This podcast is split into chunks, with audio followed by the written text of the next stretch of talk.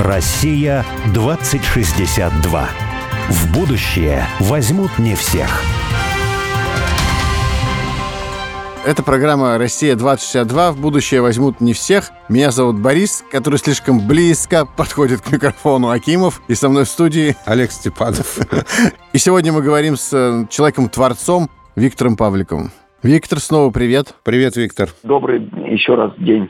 А вот, э, знаешь, когда мы только приехали в Юрьевец, к нам подошел какой-то такой достаточно, ну, позатный тоже человек и говорит, вы знакомы уже с Павликовым? Мы говорим, нет, не знаем, кто это. Он говорит, ну вы что же, не знаете, у него, значит, бабочка, какой-то фраг там или цилиндр. сюртук, цилиндр, что-то такое. Он выходит на набережную и там садится, себе столик организует и пьет вино, смотрит. И пьет шампанское. А, шампанское пьет, да, и смотрит на морские, значит, наши волжские дали.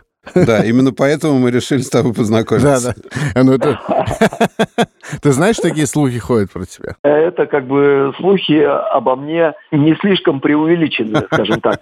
На самом деле, да, я иногда люблю, так, знаешь, выйти в народ, блеснуть чешуей так.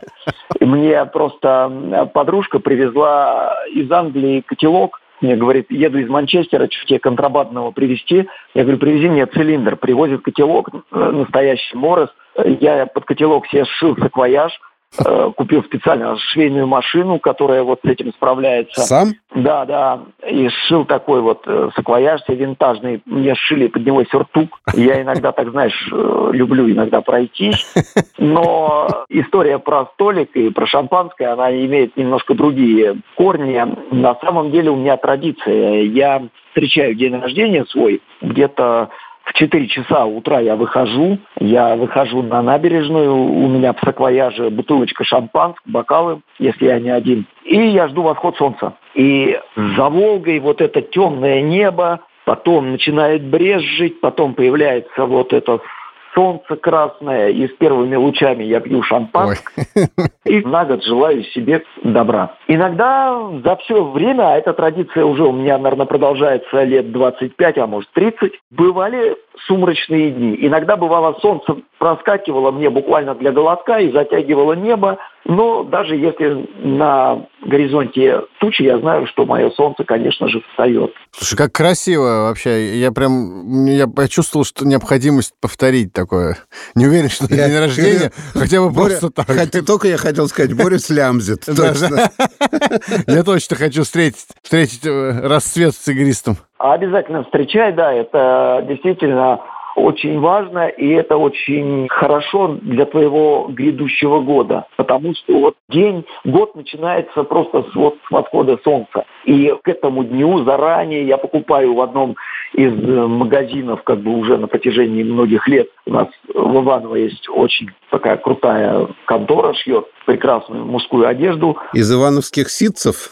Нет. Нет, из итальянской, конечно, шерсти, но тем не менее руки ивановские. И я такой красивый, несмотря на вот эту окружающую хтонь, я стою на набережной весь с бокалом, и мой год начинается вот так.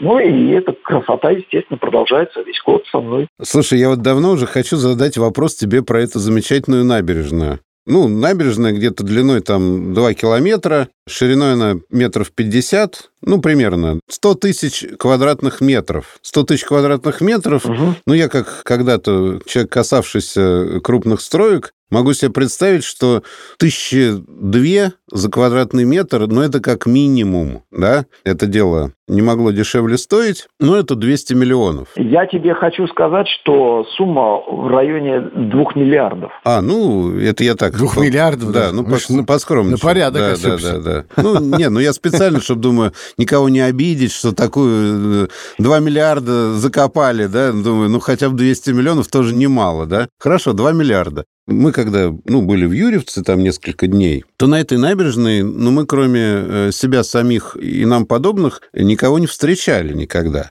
А вот как раз когда эта набережная заканчивается, и там уже нет никакой набережной, а там находится пляж, в который не вложено, ну, наверное, ни одной копейки денег. Может быть, когда-то во времена Советского Союза там вот эти кабинки Там поставили. тренажеры нет, современные какие-то Ну, ставили. это ребята сами, небось, сварили из чего-нибудь там. Не-не-не, пляж вложили тоже там, э, что-то поделали, он такой довольно-таки ни- ничего еще. Там грибочки какие-то стоят, ну, как вот в Советском Союзе, там, да, и вот эти Ну, общем, кабинки не для переодевания, набережной. там, да, да, это там, ну, я не знаю, 50 тысяч рублей максимум, 100. И там куча народу, соизмеряя, так сказать, вот одно и другое. Вот мне кажется, что в малом городе люди хотят ловить рыбу, хотят кататься на лодках, на весельных, на моторных, жарить, парить, ну, в общем, короче, контактировать, да, со средой. Вот если тебе дать 2 миллиарда, ты, предположим, вот человек, президент большой, и решаешь, ты как бы их потратил на набережную или 2 миллиарда можно еще как-нибудь потратить, чтобы Юрьевец процвел? Я подписан на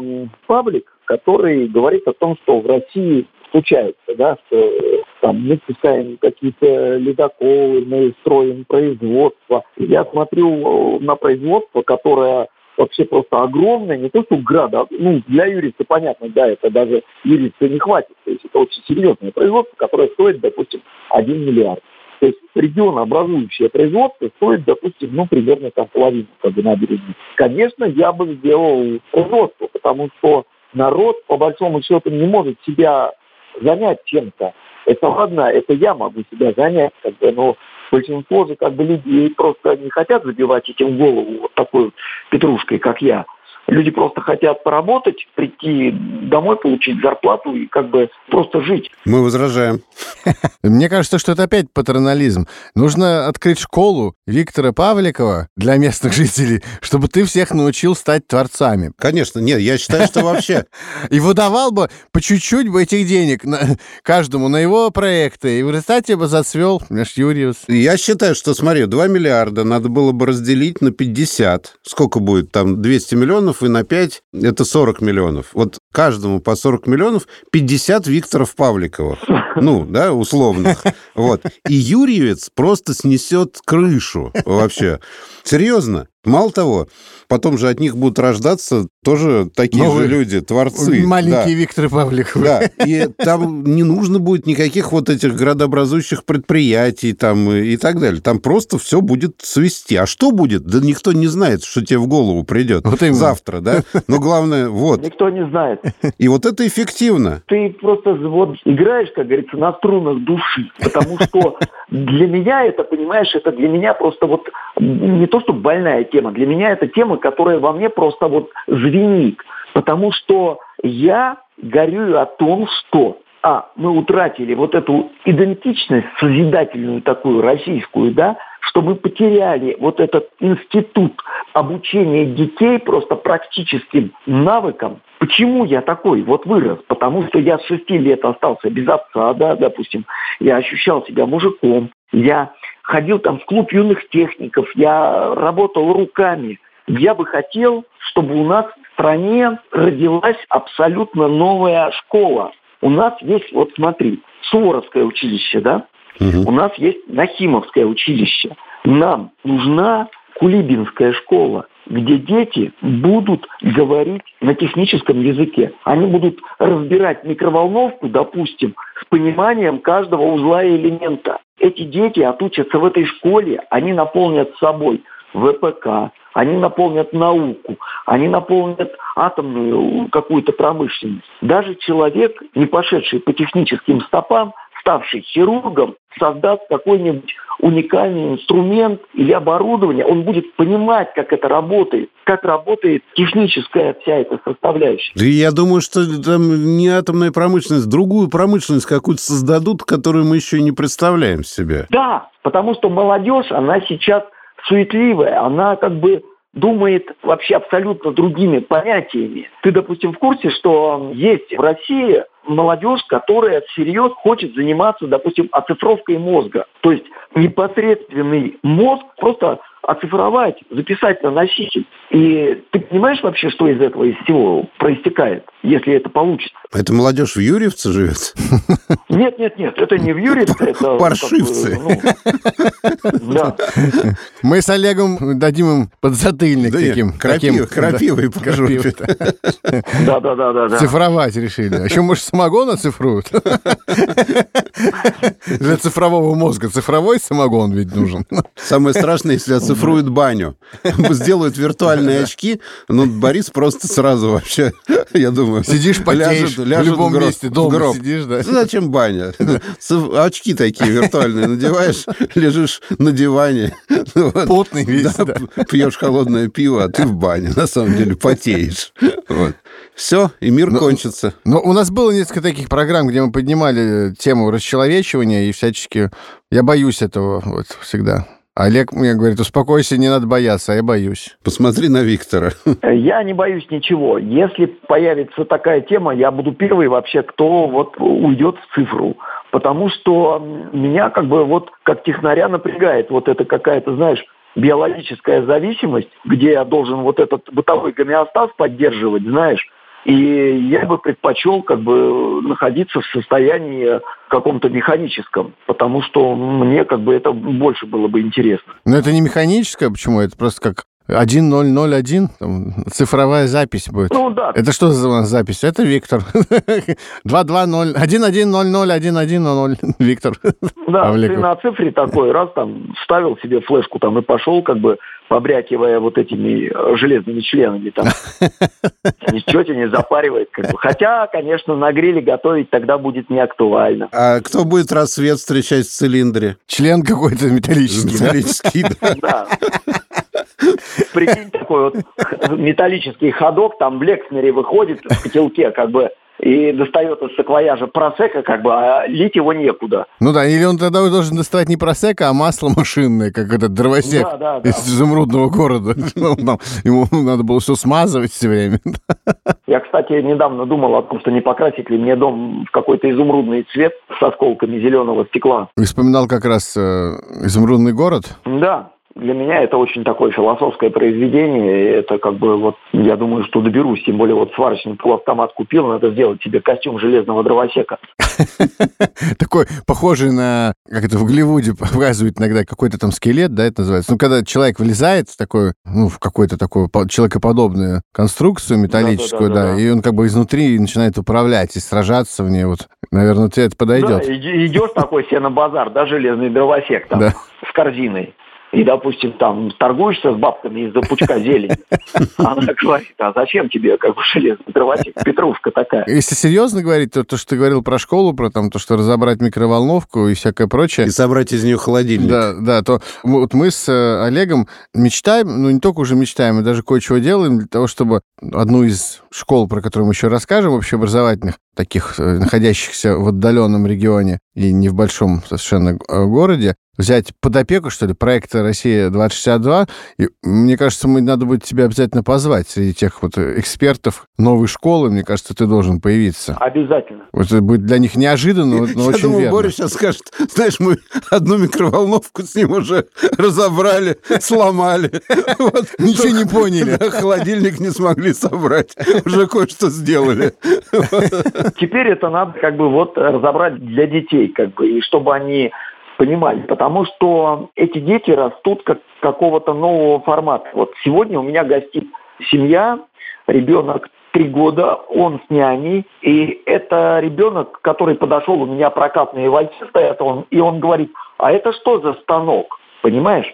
Это взрослый не скажет, что это за станок, понимаешь? А ребенок говорит. И вот из таких детей, я думаю, вполне как из неких стволовых клеток можно создать новое государство М. иного уровня. Потому что сейчас вот этот уровень технологий, он превышает уже наше понимание. Тем более мы люди с вами более взрослого формата. То есть мы уже, нам надо догонять это, то, что происходит сейчас. Ты вполне догоняешь, мне кажется. Я стараюсь. А я, например, обгоняю, я считаю.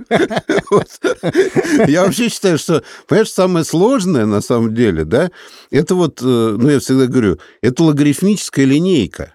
Вот если человек умеет считать, а там, ну, нас уже учили считать на логарифмической линейке, там, умножать, что-то делить, я уж не помню, там, корни извлекать. А там можно гораздо больше операций делать, и вот какие-то бабушки, дедушки, они все это делали на логарифмической линейке. Ну, извините, современный компьютер и любая программа — это тьфу вообще просто. Просто тьфу. А я в свое время одной своей знакомой хотел подарить ткацкий станок, потому что она с домоткани там многие вещи делала, и я начал изучать, ну, что такое ткацкий станок, как его заправлять там, ну, и так далее. И ты знаешь, вот современный программист, он по сравнению с э, женщиной, которая заряжала скатский станок, он просто клинический дебил.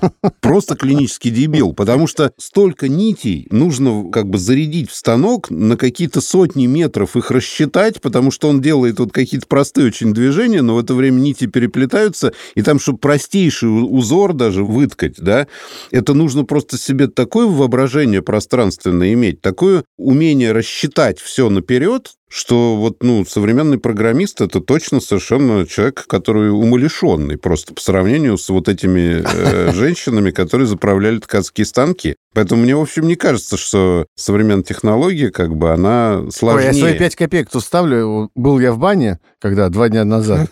И вы читал там... И три дня назад. Читал там Льва Гумилева, который я при тебе купил. И там была такая, ну, не то, что прямо находка, но хорошо подходящая цитата, определение к тому, что сейчас Олег говорит. Он говорит, что такое прогресс? Прогресс — это как огонь. Он и греет, и сжигает. Вот мы, на самом деле, время смерти его и таким и наблюдаем. Он, конечно, согревает нас во всех смыслах, но и сжигает тоже по полной. Как ты действительно сказал правильно, что сжигает пространственное мышление, воображение сжигает. Потому что у нас были игрушки, допустим, да, нам надо было их домысливать. А сейчас игрушки, они уже полностью идентичные, допустим, натуральному ну, автомобилю, грубо говоря, да, и ребенку воображение включать не надо. Ему надо просто воспринимать это как вот вещь, а рабо- реально двигает человеком воображение. То есть ты должен представить, в чем вот, допустим, ну, мой прикол, да, я представляю, как это должно быть. И я понимаю, что моя мечта, она материализуется посредством как бы моей работы ребенок должен иметь изначально воображение, представить, что он хочет.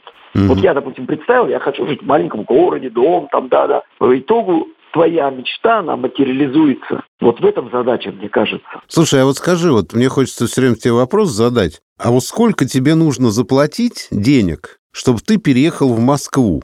На один год, например, или там на три года, или навсегда? Ну, точнее, не или, а вот три цифры назови, пожалуйста. Сколько надо тебе заплатить денег, чтобы ты переехал в Москву на один год? Я не нуждаюсь в деньгах, понимаешь? А. Деньги для меня не, не имеют какой-то такой вот знаковой суммы, что вот ради денег я могу жить на что-то. Ну, как бы менять какое-то вот свое качество жизни, скажем так. Mm. Потому что вот сейчас я обеспечен, я считаю, полностью, то есть я покрываю все свои потребности. Чтоб ты понимал, я живу в коммунизме. Вот у меня на территории 17 соток тот самый коммунизм, о котором мы мечтали. Подробнее. А если туда кто-нибудь другой зашел, у него коммунизм наступает? Нет. Нет, нет, нет. У него капитализм. У него капитализм, он должен заплатить.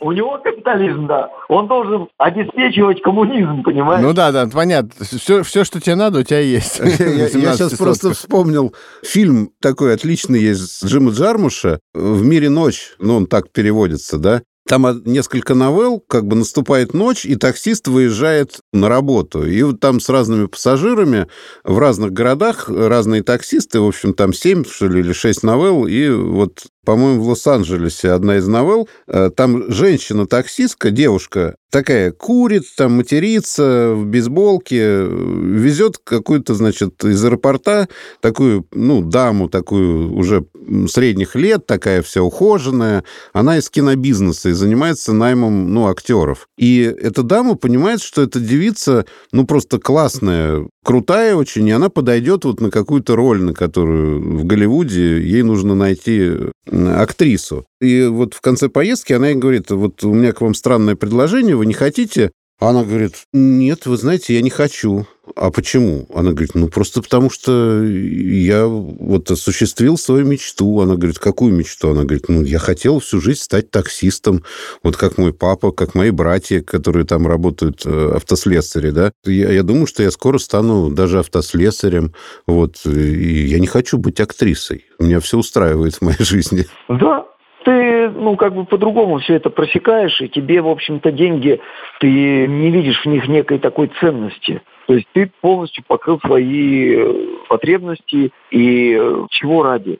Вот есть, понятно, идея, понимаешь? То есть я такой, я идейный. Ну, не за деньги, а за идею можно, допустим. Сергей Семенович тебя попросит, ну, ну, пожалуйста. Ну. ну, как бы да. То есть, ну, я вот думаю, что меня тревожит, допустим, да, все у меня хорошо, конечно, но на самом деле, как бы это высокопарно не звучало, меня тревожит э, вопрос, что я мало делаю для Родины. То есть это меня, вот этот вопрос, он меня как-то вводит в некое размышление внутреннее. Ну вот поможем тебе, поможем сделать больше Нет, для Родины. Думаю, может быть, Владимир Владимирович услышит. А может быть и так. Да.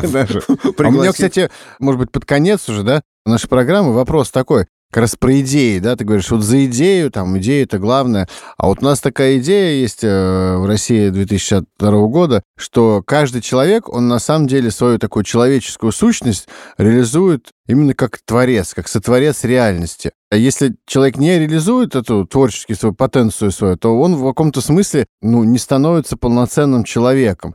И вот этот тезис, э, такой достаточно простой, но тем не менее неосознанный, что ли, большинство людей и обществом, он, э, мы его иллюстрируем вот этим разговором с тобой сегодня, потому что как э, таком в общественном мнении, таком профанном, когда говоришь там творчество, творец, то кажется, значит, что это какой-то художник обязательно, или там акварели рисует, что-то такое. Да, а на самом деле творец, он же может быть на совершенно любом месте. Вот, э, например, э, в Юрьевце заехать в Юрьевец, э, взять какой-то старинный дом, который, наверное, развалился, за 18 тысяч выкупить его, 10 лет его ремонтировать и построить небольшую гостиницу, небольшой какой-то бизнес, готовить вкусную еду, ходить на набережную пить игристое, ну и так далее, и так далее, все, что ты говоришь и быть абсолютно таким, жить такой полноценной творческой жизнью. А как, я, я уже услышал, что ты, ты говорил, да, да, то есть ты согласен, это меня это радует. А скажи, а как вот эту бациллу, что ли, э, творчество распространить? Вот как, можешь ты как-то воздействовать на среду, чтобы побольше таких было вокруг тебя. Боря на зло мне этот вопрос всегда каждому да. задает. А как это вот сделать практически? Как распространить? Это вот, э, вот делается в настоящий момент. Вот благодаря в то же время вам.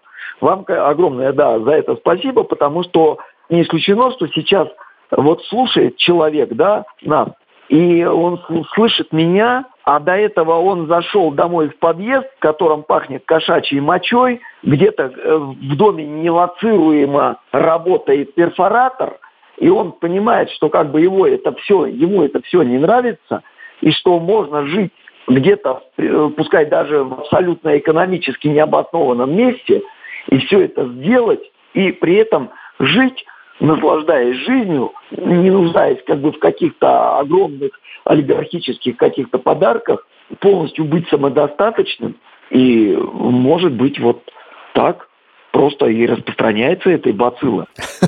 В общем, распространение, за распространение бациллы хотел налить что-нибудь. Ну, нечего наливать.